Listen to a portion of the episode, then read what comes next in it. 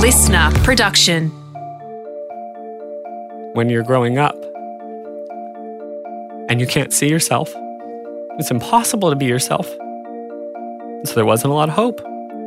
And I lived for such a long period of my life feeling like there's just no way in hell I'm going to make it that far. I will not become an adult. You know?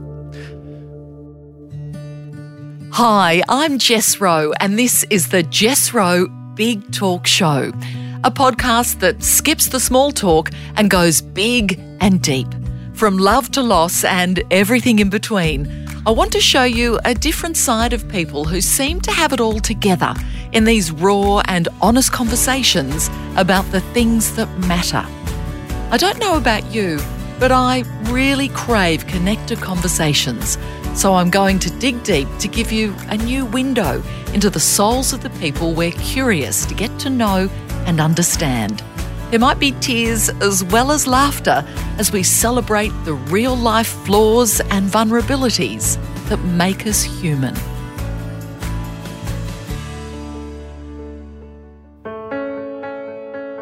Sean Szeps is a proud gay father of twins. He calls himself a professional ranter and he's also a popular content creator, sharing his life on social media. Sean also hosts an award winning podcast called Come Out Wherever You Are.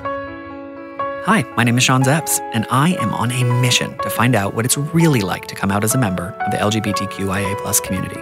So I'm so excited to share with you Come Out Wherever You Are, a rare opportunity to jump back in the closet with members of our community and trace their journey from coming to terms with their sexuality and all of the lessons that they picked up along their journey to this microphone. I'm already one of his biggest fans on Insta, and I was excited to pick his big brain about parenthood, identity, and love. Oh, Sean, I feel like I know you already because I've been following you on Insta and I just love everything that you do. Thank you so much. That's so nice of you. Oh, and as well, I have to say, I mean, I love you, but my younger sister is your biggest fan. Oh, really? She just thinks you're amazing. Oh, that's really nice. She reckons your style of parenting is very like mine. She Mm. says Sean is like you, but in a man's body. Oh, yeah. Yeah. So I liked that Me as too. well. That's why I'm connected to you so much. That's why I'm drawn to you. I'm like, is it me? well, it's the color mm, color, definitely. because you're wearing beautiful color and we're in sync. I mean, We we're wearing twins. the same kind of colors here.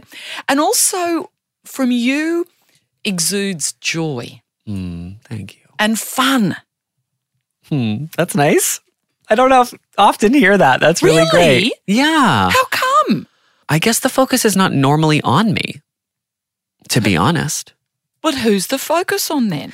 The children, maybe like the work we're doing, the crafting we're doing, the conversation I'm having. I'll hear nice things about that's an interesting approach. Uh, that's an intellectual. Thank you for bringing that to my attention. Uh, it's great that you're talking about this. It's more intellectual usually. And in the podcast space or in a lot of the work I do, it's usually about the person I'm talking about. I really try to remove myself if I can. So it's nice to kind of hear what people are thinking about my energy. Oh, but it is to me your energy. It does exude fun and, and costumes because Mm. Yep. this is also, I think, where I like to connect with you. You rock a costume. I love to dress up. I love to play. Exactly. Mm. Where does that come from? It probably comes like the earliest memory I can think of is Halloween. One of the great benefits of growing up in America is that Halloween is built into the fabric of the culture. And everyone does it, right? I mean, like millions and millions and millions and millions of people. I think it's the last time I checked, it's like 41 million people trick or treat each year. So from a very early age, my parents are crafters, they're creators, they builders, they build our homes, they built our, you know, sewed our clothes, they made everything. And so when I would ask for a Halloween costume, best memory I can think of is I asked to be a toilet. I was like, "Can I be a toilet seat, please?" And they didn't say, "Oh, Sean, let's go to Walmart and get whatever." They were like, "Okay, let's figure out how to make it." So they got the cardboard boxes and they cut the holes and they went to Home Depot, which is like America's Bunnings, and they bought the toilet seat and they bought the handle and they put the bag inside the toilet seat so that I would have to lift it up and people would put candies inside of it. That early memory is not necessarily about self expression, it's about support you can be supported in your self expression and then to walk around and have people be like, you're unique, you're innovative, you're special. That made me feel great. Wow, I'm standing out. And I think that early memory is more about you don't have to do things that everyone else does. And when you do it, you can be rewarded for it. And what's great about Americans' relationship to Halloween is that it never stops. It's not just for children, it seeps into adulthood. So Americans have that reputation of um, dress up parties all the time. And so I guess I never lost it. Like when I go to an event, for example, I'm not thinking like, what's the outfit I can wear? I'm like, who's the character? Am I going to go for a 1920s human today? That means my hair needs to be styled a different. Okay, I got to go buy specific gel. I need to do research to figure out the entire look. I'm a vibe. I'm an energy. That's what I'm thinking about. It's not just the clothes. And so, yeah. Listening to you talk about your parents, mm. it sounds like that was a real gift that they gave you. Yeah, their like parenting philosophy was always yes and like anything we asked, they wanted to figure out ways to support, and that seeped its way into my identity and my sexuality and my coming to terms with who I am and who I was. But it really just, in every facet of our life, there was just like support. Whatever you want to do, we're going to figure it out for you. We're going to give you a, a, lot of access to things. And because they did everything with their hands, there was really never uh, an impediment to achieving anything. It wasn't about money. We didn't have that. But they were like, okay, you're jealous of a friend who has X outfit. We're going to make it tomorrow with all of the same fabrics. You're going to do it on your own. If you want something, you are in charge of getting it. And I just feel like, yeah, that really affected the way that I grew up because I always just thought anything is possible. I can be anything. I can make anything happen for myself. I don't need somebody else. I don't need money. I don't need to have a specific family. And I think, yeah, I, that obviously has had a huge impact on who I am as an adult because I kind of feel like I can do absolutely anything. The world is my oyster. And it is your oyster. Mm. I think that's also why people love you because you're very open mm. about life, yeah. your struggles, questioning things, mm. even your insecurities. Just the other day, you were posting a thing about modeling in some yes. speedos. Yes, that's right. But you wrote in such a moving way on your socials about how confronted you felt, and you didn't think you would feel mm. confronted having to model in cozies. Yeah, that's. I'm really happy you brought that up because I'm still quite anxious about it. So I guess like we get to talk about it while it's still raw for me, which is the body positivity movement, which is like one of the absolute best parts of social media. Right, are unbelievable advocates in this country and all around the world who are speaking up about terrible marketing practices that have made all humans of shapes and sizes feel terrible, but it's usually focused on women. Right? It, even the literature is written as if it is a woman's problem. Young girls are affected only. And the reality is, when you go to the gym, well, who do you see? These men just trying desperately to build these muscles. But there aren't a lot of creators that talk about what happens when you look like me. I am not muscular and I'm not skinny. I fall in the middle. When I first moved to Australia, I experienced gay Sydney culture, which was a gay guy walking up to me and being like, You need to gain weight or lose it. You can't be stuck in the middle. And it really just messed with me. It messed with me for years. Like I'm five years on from that moment. And when I look in the mirror, I think you can't be stuck in the middle. I just constantly hear it. My job is to, you know, I create content for brands and I love it more than anything. But when Milo approached me, I thought, oh my God, it's Milo. Uh, an authentic Aussie iconic brand. I'm going to say yes. And I never thought about the fact that I'd have to wear a Speedo and show what my body looks like. That's not something that I do. I would never, ever show my, the top of my body on Instagram. And then it happened, and I realized, oh my goodness, I'm so anxious about this because I know that I don't look like what you're supposed to look like in a Speedo. And by supposed to, I put in air quotes I don't look like the men who feel comfortable sharing. I don't look like the people who get put in the magazines. I don't look like the men who make their way to the TV ads. I just look like you. Like you me. look like you. I look like me, you know? And so, yeah, articulating that, I think it's incredibly important to show the various sides of me. And I don't always do a very good job because I get consumed by I'm an anxious person. I've had anxiety since I was 10. I have been on and off medication, in and out of therapy. It's a fundamental part of who I am. It is my superpower. And I love talking about it, but I don't always show what's happening in the moment. I usually talk about it after I'm feeling better.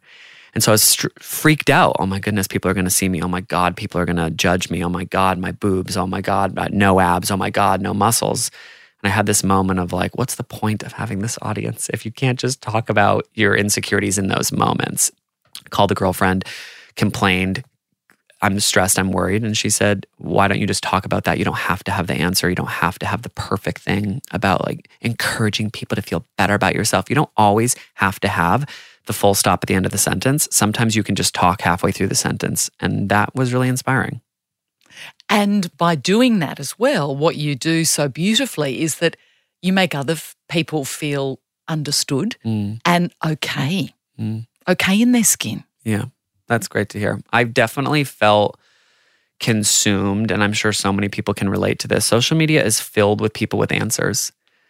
The people on the other side, right? They've finished the journey and they're like, you should feel good about yourself because blank. And they always have the Z at the end of the XYZ. And I am often like my anxiety lives in the interim. It's like in the middle. I'm consumed by the past and the future, and I'm stuck in the present. And I don't feel that I can share what's going on in the present. And so when you're feeling just anxiety, when you're just consumed by nerves, you think in this world of social, especially because I have an audience, if I don't have an answer that's going to make them feel better, why share it? That is, I think, what consumes a lot of creators and a lot of artists.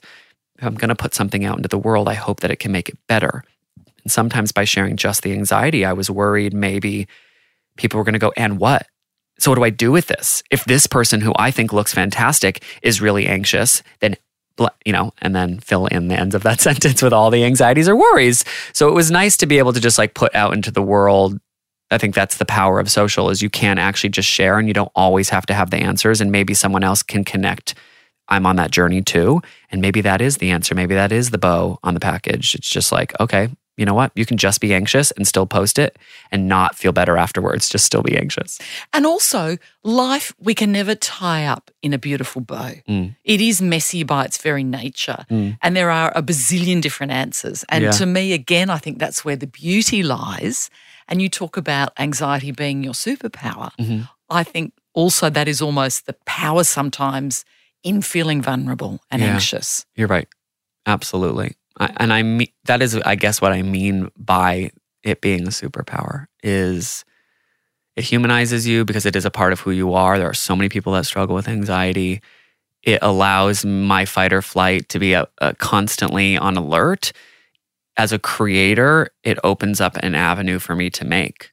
That anxiety is what inspires me to create. And so when I'm really anxious about something, I'm reminded that that's probably an anxiety that other people have that is when I make. That is when I create. When I'm not anxious, I find it very difficult to make and create because there's not like a, an insight, a truth, a human truth for me to speak on behalf of. And so I think the fact that for so long it was this like dirty word, this embarrassing thing, this thing I didn't want to talk about. I didn't want to talk about medication. I felt like I had failed, all that jazz. Therapy meant that I was weak. And then once you own that and you go, actually, this is who I really am in a world of like pristine social media accounts where everyone looks perfect, They're lying. they are absolutely lying. and in that world where you step into that and you go, actually, this is how I really feel.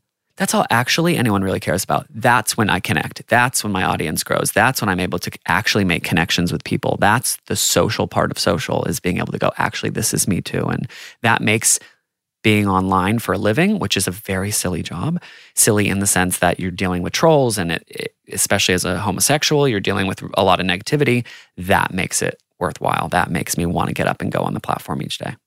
How do you deal with the negativity? I don't. Ooh, I uh, uh, set up alerts in the platform that hide the terrible words from me so that I don't have access to that. I go to therapy to make sure that I am sound and in a good mental headspace. I surround myself with people who love and support me. I create a community that I feel safe in. If people come and infiltrate that space with negativity, I remove them immediately. There are a lot of creators who don't agree with that policy. They approach it like you're in a town square performing and you have put a uh, notebook and you've asked everyone for their feedback. But how I approach it is this that's my home. That's me as the brand, as the person. If I met you in real life and you walked right up to me and called me a slur, I don't have to put up with that. That's crazy. I don't have to, just because of my job, allow you to speak to me that way. There are two choices. I can address you head on and try to change your mind or at least come to a conclusion, or I am allowed for my mental health to walk away from you. And so I guess I just like use the tools at my disposal that the platforms allow you to have to make it feel like a safer workspace for me. Which I think is such good advice for people listening too. Mm. I just block. Yeah. I, I feel very empowered when I just go block, delete. I don't need you to take up any more Yeah. of your, don't put your negativity and awfulness onto me or my life. You're so right. And people like us who have had the fortune and misfortune of having your words and face and opinions be subject to thousands or hundreds of thousands or sometimes millions of, of eyeballs and, and perspectives learn quite quickly the reality of the human experience. We all live in insular bubbles, don't we? We uh, grow up, I grew up in a small town, thousands of people. And that was just my little bubble. And so it's easy when you surround yourself by close friends or just families or people in your little town or network to forget that not everyone thinks the same, not everyone agrees about things. A beautiful gift is coming to terms with the reality of that human makeup, which is that not everyone agrees on things, and that is okay. And so for me, to be a gay man in a country and a gay father in a country where there aren't a lot of gay fathers, there are definitely not a lot of gay fathers in the media space. You kind of show up to work with that understanding. Not everyone is going to be okay with this. And if you are reminding yourself of that, it is absolutely easier to deal with the trolls because then you go, okay, uh, where do they come from? What is their background? Who are they? Why do they disagree with it? And that's okay. They don't have to agree with it. That's fine. I don't probably don't agree with a lot of things they do. And who wants to? Exactly. Yeah. bye bye, you know. See you later. yeah. Tell me, I want to talk more about your experience as you describe it as a gay dad Mm. living in Sydney. You've got two beautiful kids, Stella and Cooper. Yeah. What's it like being a dad? I love being a father. I'm enjoying it a lot more now, later into the journey. The first couple years with twins in a brand new country with no support system and no career and no friends was not enjoyable. I would not recommend that to anyone. Now that I'm like five years into the journey and the kids are older and I've established myself and I have a network of friends, I love it. I think five year olds are fantastic. Uh, it's better than when they were four and it's better than when they were three. They're humans that I can engage with and talk to. I'm further into the journey now, so I've worked out the kinks of what I can do with them that I enjoy, that they also enjoy. I really do believe that that sweet spot. I always credit Mark Fennell for this, but like finding the Venn diagram of things you love and your children love, and then whatever meets in the middle are probably the moments that they'll remember and you'll enjoy. So I just seek those things out. And for the first couple years, I wasn't doing that. So yeah, I'm loving being a father. But the first part of your question, like being a gay dad in this country, I had a inference, a hypothesis before I moved here, an understanding based off of like global press of what it was going to be like to be gay in this country. And to be honest, because Mardi Gras is so popular here, oftentimes from outside of the country, it's like, oh, well, this will be like the most accepting place ever. That is like what I thought. So when I stepped foot in Sydney, I thought it was going to be really gay and really accepting, and that Sydney siders would have a ton of access to queer representation. And so I would just be like a blip on their radar, which is what it was like for me to live in LA and live in New York. It's like people did not care. You're just one of many, and there are so many people who came before you that people already said partner. People already expected that children might have a dad or a mom or one parent or two, whatever. And so when I stepped onto this land, it was a rude awakening for me that that's not actually the case. Uh, I think we are a lot further along today than we were five years ago when the marriage vote was happening. But I have been met many a times with people who have never met anyone like me, who have never experienced any parent structure like ours, who knew gay people and, of, of course, had met gay people and had gay friends, but had never met a gay parent before. And so, in the parenting world, school drop off, um, activities, birthday parties, the playground, the playground, people just expect that my children have a mother. They expect if I'm dressed like I am today, then they think I'm the nanny or the babysitter. They just cannot equate someone who looks like me, talks like me, acts like me, is married to someone like me to parenthood. And so that was like a that's a challenging road for me. I couldn't find a mother's group. And does that make you angry though? I mean, you saying there you couldn't find a mother's group. I mean, being a parent Mm. is so hard. And I can't even begin to imagine if then there's a part of you that feels like people are not seeing you Yeah. in that role. It definitely made me angry in the beginning. Like those first couple years, I felt duped. I was like, how can this country that does so well, you know, at this one time a year of not just allowing queer people to walk down the street, but like putting money behind it, having big, huge businesses with the rainbow flags in their front, televising it consistently on the public broadcaster, you know, um, Courtney Act, like great exports that made their way around the world. I just thought, how can a country like that not have stronger representation in the parenting space? Because the reality is, we know that all families look very different. And yet, if you are one of the minority parents, you're not often seeing yourself on television or in radio. And that's problematic. And that is setting other parents up for failure. They're not coming at me to harm me, they just have a script in their head. And that script is constantly affirmed. So every single time they say to a child, Where's your mom? It's just, it's always, you know, they always get what they want. They always get that, you know, positive response. And so, yeah, I was disappointed and I was a little bit angry. I do remind myself, I grew up in a time, as you did, as every, probably every single person listening to this, where it was not legal for me to get married. We didn't talk about our sex lives. AIDS was running rampant through my childhood. And so there was a justified negative narrative around what it meant to be a gay person. And you most definitely, without a doubt, were not having children. And so I try to remind myself that I am blessed to be around in a time where all of this is possible, but I am the first generation without like the day it became legal in this country was the day Josh and I were married because we were married abroad. And that means we are the first group of Aussies that are gay to be able to get married like that.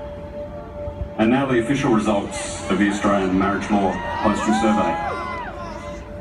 For the national result, yes responses, 7,817,237. The Australian people have spoken in their millions, and they have voted overwhelmingly yes for marriage equality. They voted yes for fairness. They voted yes for commitment. They voted yes for love. So, how can I expect that everyone is going to be up to speed on that? I can't. And so I just try to remind myself I'm in a better place now that when someone says the wrong thing or they just expect that I must have a wife or they expect that my children have kids, that they just don't have examples to hold on to. And I just need to be one of those examples.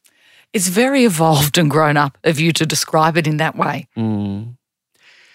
When you're a young queer person in this world, you're forced to grow up pretty damn quick, aren't you? Like, that's just the rude reality of my lived experience. It's like, you got two choices. you either like find the positive in it so that you can survive, or you don't survive. Like, those are your two paths forward. And I think I didn't like want to be an advocate. I'd like to just be a father if that's possible. But that's just not an option. And I feel like, yeah, it definitely forces you to like put your big kid pants on real fast. So for your children, it's not for me.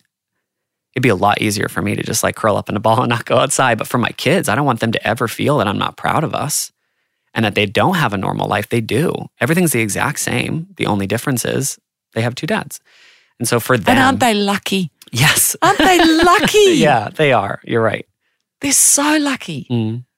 Because it's about love, isn't it? It's about unconditional love and kids knowing that they're heard and seen Mm. and just loved. Absolutely. I think it's a beautiful gift. It's a beautiful gift to have access to something different. It's a beautiful gift because it breeds empathy and sympathy and it makes them better people for every other person they come in contact with because they are in a structure that is not defined as normal in anywhere. Who I hate that word Yeah, it's a bad normal in inverted commas. Yeah, exactly. It's, you know, it's a quote I often use this. Um, I think he was an Austrian psychoanalyst who basically said the only normal people are the ones you don't know very well. yeah, it's so true. And I think that's spot on. I Mm. mean, what is normal? And again, I think what is so special about you is that you share it not only for yourself and your family, but to help Mm. so many other people. I know that I'm going to get emotional because I always get emotional in like two spaces in my life, and this is one of them. But when I was a little kid, there was just nothing for me to grab onto. Like not a single thing for me to hold on to. Not not any glimmer of hope that it was possible for me to have a normal life. There were no movies, there was no television show, there was no radio, there was no books, there was nothing. All I had was headlines that said gays are dying. And then when we were on television or we were in movies, it was as a joke. It was like two gay guys kiss and the whole audience laughs. And even when we started to find ourselves on television like Ellen, we got run out of the industry entirely. When you're growing up and you can't see yourself, it's impossible to be yourself. So there wasn't a lot of hope. And I lived for such a long period of my life feeling like there's just no way in hell I'm going to make it that far. I will not become an adult, you know? And I guess the beauty, the great gift of that is that now when I get up each day and I like decide, you know, what are you going to do today? What are you going to write in your book? And what stories are you going to tell online? And what are you going to do on your podcast? And like, how are you going to make the world a better place for the next generation of queer kids? Well, I'm able to look back at that little kid and go, do it for him.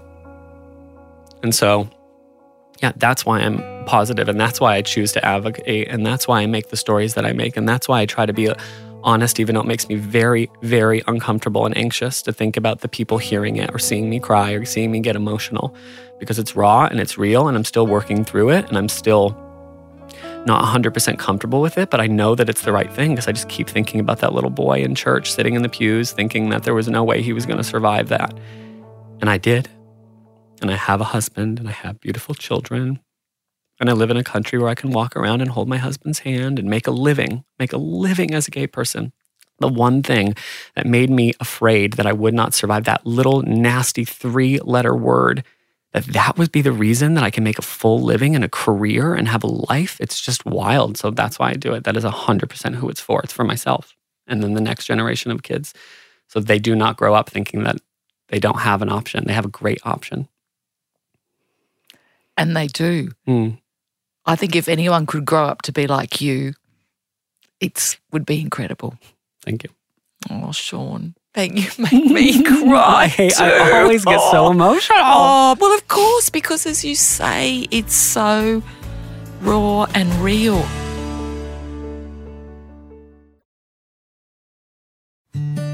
Hearing you earlier talk about your parents who encouraged you to be you, Mm. even with all of that, there was still a part of you that, that didn't feel sort of right. Yeah. Yeah. Why? Why do you think that is? I mean, there are a lot of layers in my story. I grew up in the Roman Catholic Church in a wonderful community. My family got so much out of faith and continue to get so much out of their faith. And unfortunately, it will be really hard for me. And I'm still trying to unpick what happens when your entire worldview is shaped by the book. And so, no matter what influences I received, or how many times my parents, who knew that I was gay from a very young age, or knew that I was not like all the other boys, who constantly confirmed in my eyes with, with honesty and integrity and truth, like, not only does God love you, but we do, and it does not matter. All of that becomes meaningless in, your, in a child's brain if above you is heaven and below you is hell, and the truth is in the Bible, then the sentences that tell you that you are a sinner or that you will live the rest of your life in hell are so real to you that it is impossible to unpick. I just thought, well, my parents are lying because they have to. Of course they have to, because the only truth is Jesus Christ and God. You know, that is what can happen to you. That is one of the downfalls potentially of being indoctrinated by that specific belief system. Again, there are so many beautiful aspects of it that I do not regret any of it. But I guess as a young person, in the back of my brain was just according to the truth, right? That is everything. It is what it means to be a human, past, present, and future. Uh, yeah, I guess it was just too hard for me to ever believe or unpick that um, that I was good or that I was whole or that I wasn't a mistake. So I think that is really the foundation of, I guess, my understanding of who I was in the world. And when my mom says, like, what could I have done differently? I tried so hard to make sure you understood that you were loved and that you were put on this earth for a reason and that there was nothing wrong with you. I was like, I don't know that there's anything you could have done through the lens of that.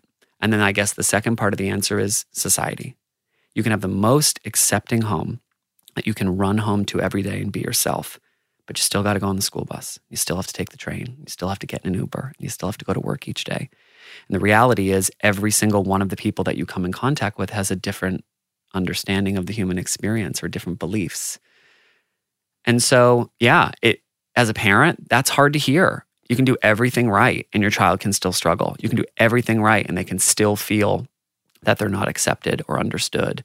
And so it's really the battle within yourself. And what it took for me was, you know, a lot of therapy and a lot of work to come to terms with who I was. When you are different, and again, in inverted commas, when you are not like everybody else, you're always going to be left feeling like an other. And that takes time. You have to grow up. You have to meet other people who are different. You have to see that it is possible to be happy. And I know now that it is a lot easier than it was back then, just like it was easier today than it was in the 50s or the 20s. Because there are more examples for us to hold on to of people who not who aren't just saying that it's okay, that it gets better, but who genuinely are living a life that seems really happy. And your life now, it is happy. Absolutely. Yes, 100%. I think everything I ever wanted that seemed like handed to people because of the way that they were born. Like, I have those things now and I have them by choice. And I kind of, you, I forget that a lot. I think we all do that. We forget what we wanted or what we thought wasn't possible. And then it happens and we don't stop and smell those roses. But yeah, I have everything I thought I couldn't have, I have now. And if that's possible for a small religious boy from a small town in America, then it's absolutely possible for anybody to just like seek out people that are good. You'll find them and it will happen for you. Yeah, find your people. Mm. And speaking of finding your people, you mentioned Josh, your husband, mm. and how you first laid eyes on him, didn't you, in a seedy bar yes. in New York City? Yes, yes, yes. But you knew, didn't you say or write that you kind of knew that this was someone that was worth pursuing? Yeah, I don't believe in like love at first sight because I've fallen in love at first sight so many times. I believe in like lust at first sight for sure. I was definitely attracted to him and like w- but what I knew and what I describe often is knowing that someone is worth your time and effort. I think sometimes we just know instantaneously that a friendship or something romantic is worth our effort. It's worth taking seriously. It's worth putting your best foot forward. It's worth powering through uncomfortable times. It's worth setting boundaries. And when you're left feeling uncomfortable, which happens in any relationship because of inconsistencies or cultural differences, that that person is worth fighting for. I definitely knew that with like that first night. I was like, okay, this is different. This is serious. I should try really hard. And I'm glad I did because it ended up working out. and he puts you first. I also read something where mm. you hmm. basically said he really makes sure that you're okay that that's top yeah. of his list. Yeah, that's interesting. I do talk about that a lot. I adore him and he is absolutely the greatest thing that ever happened to me, but I usually put myself first. I'm like the put your uh, oxygen mask on first before your children. And then I put our children first. And then I put my husband first. And as terrible as that might be to admit, that is my reality. That is my truth. That is the order. Josh puts me first. He puts it above himself and he puts it above the children. It's like a Sean led approach to life. And I think that partially is because he had a really great role model in his father and the way that his father treated his mother. But also, I am sure that a psychologist would say when you're in a relationship with someone who's really anxious, a part of why you fall in love with them is that is that anxiety. You know, Josh met me when I was young and very anxious. And a part of the relationship that worked so well then and now is that he's a great supporter in my mental health. He is a fundamental part of my ability to power through every day.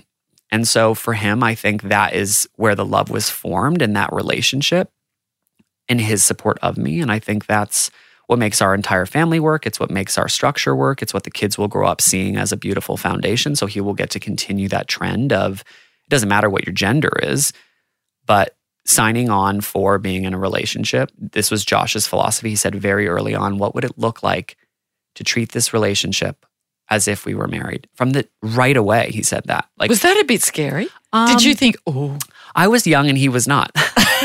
so Josh and I have a decade gap, uh, and I was like 21 years old and he was 31. And so I think you just look at people who have dated a lot more and have lived a life, and you think maybe this is just the maturity that all these young people who are attracted to older people talk about. And so it didn't freak me out. I thought, how refreshing in a sea of young boys who just wanted to have a good time with me. Here was someone who said, What would it look like if we treated this seriously? What would it look like if the moment you were unsure, we talked about it? What would it look like when we were getting in an argument that we worked through the argument in real time? What would it look like if, like in the 50s, we didn't just break up? We didn't just end it. We really put the effort in to see if it was possible we could work through it. And I just thought, I'm totally going to marry this man's ass. Like, how can I trap him? This is such a great approach. And it clearly worked. I think it's infiltrated the way that we still partner today. I love that. And so, when did you both decide you wanted to be parents? Did you equally think, yes, mm. we want to be a mm. parent, or? No. We have both spoken about this separately, but basically, when Josh and I met, he was like, you know, do you want to have kids? And I was like, no. Are you serious? Absolutely not.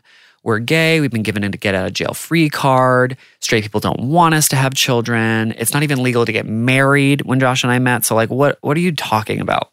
That's like such a far fetched, weird thing. Gay people who have kids had them from straight marriages. That was our understanding of what it meant to be a parent. Now I can unpick that a lot of that was internalized homophobia, and I just felt like I didn't have a right to. And it was a dream that I wasn't allowed to dream growing up. It's just gonna hurt me more to want something I can't have. And so Josh was like, Well, that's really sad. But over the course of multiple years and falling in love, he came around to it. And he was like, Sean is enough. And I want him. So if he doesn't want to have children, we'll figure that out. Well, then gay marriage gets passed in America. And all of a sudden, we start to see people not just marrying, but talking more openly in the media about adoption and surrogacy. And so I was like, wait a second. Did I just say I didn't want it when all along I really did, but I just didn't think it was possible? So I said, Josh, I think I want to have kids. And he's like, well, wait a second. Now I don't. I've worked years to get on your page, and now I believe it. Now I believe we could have this unbelievable life without children. And so it took additional years to kind of go, okay, well, what would it look like and what would we be missing out on? And um, so, yeah, we've basically never been on the same page. It was after we got married, after gay marriage was legalized, that we decided to go down that path together on the same page. And how would you describe that experience now, being a dad? Mm. Oh, that's a great question. I mean, for someone with anxiety, for someone who lives in an ego driven, constant state of meanness, consumed by what people are thinking about me, consumed by what I will do next, consumed by the mistakes I might make. Parenting was an opportunity to get off that speed train. I lost myself in the best way. The weight lifted off my shoulders to put focus and effort and energy on someone else was such a gift for my brain. I feel like for a lifetime, I was just lost and I was like the main character of my movie, and there was no other characters. Even when Josh and I were dating. You know, I, I mean, it's good to be the main character. Yes. It's lovely to, I think, to dip in and out of being the main character. Yeah, you're right, 100%. That's the healthy way to approach it. I think for a lot of people who are anxious and who are probably going to be able to relate to this, even when you're in a relationship or even when you have a family, your anxiety will do whatever it takes, especially if you have social anxiety, of like eliminating any other perspective or or opinions. It's just like so you and your way of thinking and your negative brain and whatever, however you're approaching a subject, that is the only way, and no one else can think any other way. And so for for parenthood to come along and these children who desperately need you to care for them, who can't do anything without you, oh, it was just such a beautiful gift. And so yeah, I, I when I think about parenting now, I think about what a relief it was for me to step into that next stage of my life where I realized a lot of your anxieties and fear are just your monkey brain trying to control you. And when you step outside of that and care about someone else, you're able to give yourself such a massive, huge benefit of the doubt and relief. And what that gift gave me was also a deep understanding of my parents. So I think it's a beautiful way to understand the circle of life, like stepping into parenthood allows you to put into perspective what your parents went through and their parents and their parents before that. And you're reminded that they aren't actually gods. They're just people. They were just humans, just like you, who had no freaking clue what they were doing. And they were just trying their very best to keep you alive. And so I think stepping out of my own anxiety allowed me to maybe take some of the anxiety I had about my parents and what they had done or not done and just get rid of it entirely. So yeah, it's like such an unbelievable gift and it's freeing, mm, I think. Yeah. And I mean, the, the thing is, the reality with kids, especially little kids, is that they can be very boring. Yes. And the, the grind. monotony of it all, exactly. but I know for me, my daughters are now teenagers, mm. and I enjoy it more and more because I love getting to know them mm. and the mm. relationship that I have with them now. I enjoy them much more than I did when they yeah. were little. I mean, I still loved them like mad when they were small, but I struggled. I really struggled when they were little. I need more people to talk about that because it's like you get women in particular get judged a lot when they admit that they don't like babies or they didn't like the early years. There's just so much judgment. You must love every phase of parenting. And if you don't, keep it to yourself. And I often hear people going, Oh, it's really hard, but it was the greatest gift that ever happened to me. I'm like, I know that that sentence you're saying is true, but you're allowed to put a full stop after that first part. Yes. You can just say, I didn't, I don't like babies, full stop. And then force the other person who's uncomfortable because they don't hear it all that time to sit with that. Because on the other end is usually someone who's struggling so intensely and hears only the second part of the sentence and then goes, I'm broken. Everyone else is happy. Everyone else is loving this journey and I don't. But if they don't feel that they can talk about it authentically, we're failing other mothers, or in my case, fathers. So if there are mums and dads listening, which there will be, mm. what would you say to them? I would say we are desperately trying as a society to sprint away from the village. I have no idea why but society has moved away from larger support systems. We live far away from our families. We feel that we need to do it on our own. I know if you're a parent, you've felt this way. As, as soon as the kid comes, I just want to be by myself with just my husband for a week or two. You know, no, no influences, just us. That is a new concept. The village is what got us here. The support system of having multiple mothers or fathers around to lend a hand if we go even further back to our tribe days, other women who would help breastfeed give you a darn break, give your nipples a break. We've sprinted far away from that. Our work lives, the amount of juggle that we have, we're consumed by schedules, and that makes it harder to have connections outside of our relationship as parents. That makes it harder for us to get together with people. We see our family less than ever before. We live farther away from them. And that makes parenting so much harder. I think we are making it harder for ourselves. So, what I would say to parents is make it your job to create a village. Find the people who you can be honest with, omit the people who you cannot. Find a network of people who are willing to watch the kids, watch other people's kids. Force into your calendar, even when you're anxious, dates with other people with children. Invite your family over, work through your problems with them the tribe, a network of people who can assist you, will make parenting easier and will make your life more fulfilling. I am sure of it. I know how hard it is.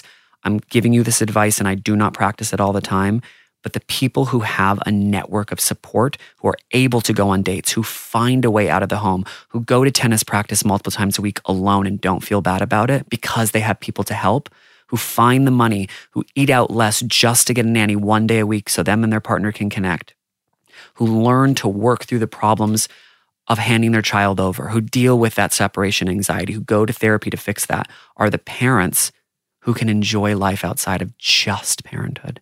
I really, really, really hope that we find a way back to creating living environments and neighborhood and community that allows us to feel that we can have our children be helped and supported and watched and nurtured by other people that aren't just you. There's too much pressure on modern day parents to do it all, and it is failing us.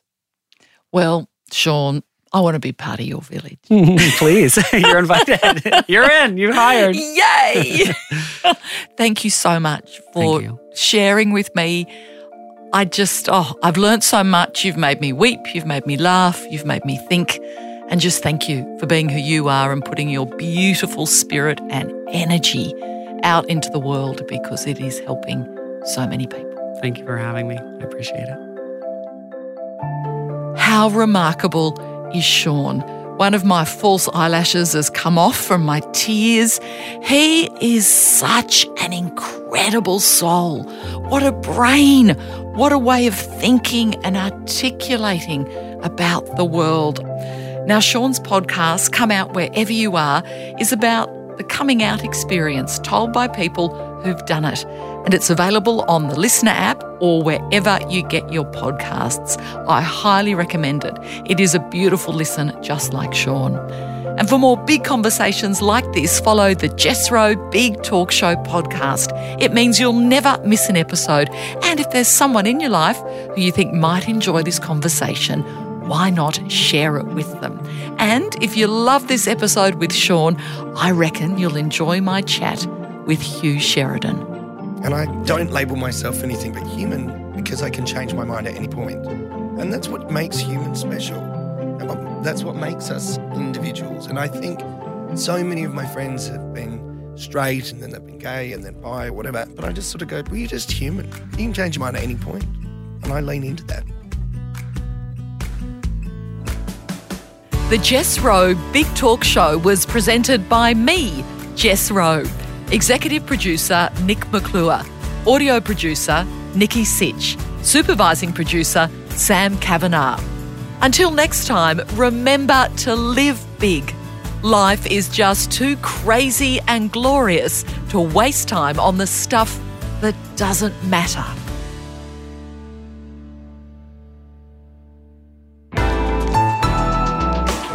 LiSTNR.